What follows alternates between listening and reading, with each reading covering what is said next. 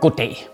Danmark er et hyggeligt lille land. Vi går rundt og hygger os og brokker os over vejret, og i virkeligheden er her fucking kedeligt.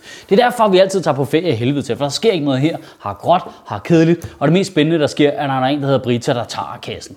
Men i denne uge, der kunne politiets efterretningstjeneste afsløre, at da de lukkede hele landet ned ved den store politiaktion i øh, den 28. september, der handlede det om, at der var en iransk efterretningstjeneste, som planlagde et attentat på eksiliraner i Ringsted. Endelig sker der noget fucking fedt. Det, jeg, jeg under virkelig politiet det så meget. Nu har det bare skulle gå rundt og holde vagt ude for en fucking jødisk slagter i 18 måneder i frostvejr. Var jeg shalom igen, mand. Altså, nu sker der endelig noget fucking fedt. Pam, pam, pam, Spioner og eksiliraner. Det er det fedeste udtryk i verden, og attentater. Og efterretningstjeneste. Dum, dum, dum, dum, dum, dum. Men det er en meget, meget alvorlig sag. Pew, pew, pew, pew. Det er det. Det er en alvorlig sag, når et fremmed land planlægger attentater på dansk grund. Og så i Ringsted af alle steder. Hold kæft, der er kedeligt i Ringsted, mand. Der er så kedeligt, at folk fra Fredericia kommer forbi og tænker, okay, så er det godt nok kedeligt, hva'? Altså. Men det skud ud til de eksiliraner, dårlig formulering, for at gemme sig i Ringsted. Det er altså folk, der ved, hvad de laver. Det er altså folk, der bare sidder og tænker, okay, vi skal gemme os fra det iranske præstestyre. Vi skal forsvinde fra jordens overflade. Vi skal bare være et sted, hvor ingen kommer. Ingen opdager noget som helst. Vi skal være usynlige. Vi skal bare gemme os i jordens røvhul. Hey. Men eksil iranerne i Ringsted hvilket stadigvæk er den fedeste sætning. Der er ikke sket noget så spændende i Ringsted, siden Hans Jakob åbnede en bar med mere end to slags øl. Men eksiliranerne, de tilhører en øh, oprørsgruppe fra Iran, der hedder ASMLA, Arab Struggle Movement for Liberation of Avaz. De kæmper for øh, frigørelse af et område inde øh, i Iran.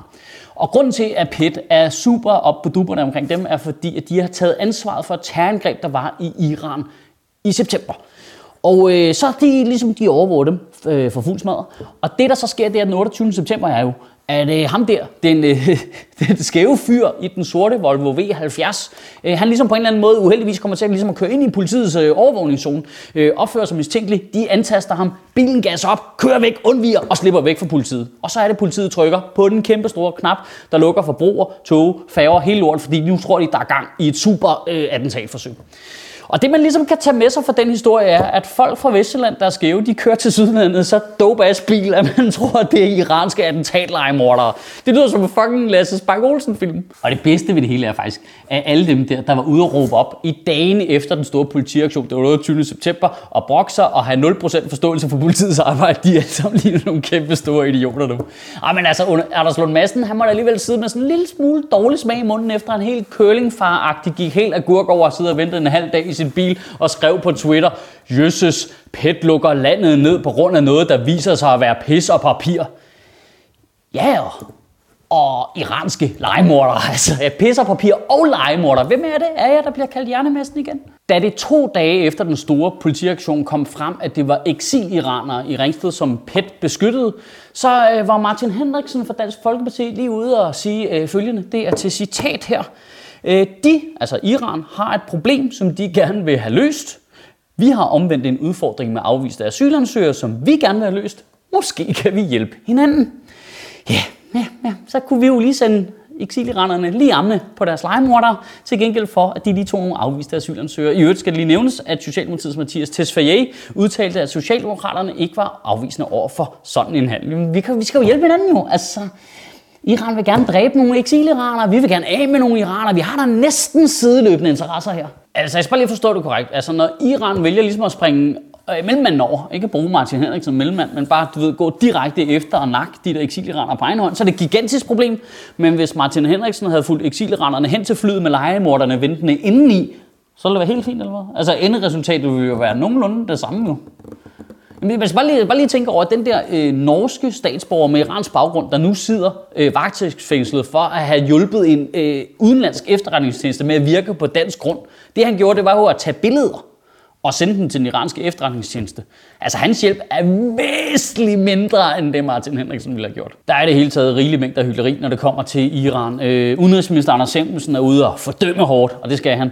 Øh, Lars Løkke er ude og fordømme hårdt, og det skal han også. Og Søren Pape vil også lige se, om han kunne få lidt af fordømme kagen der. Det er ikke helt noget med ham at gøre, men det er lidt noget med justits og noget med politi, så er også lige suget med ind, og så ud og øh, så alvorligt ud i 20 sekunder.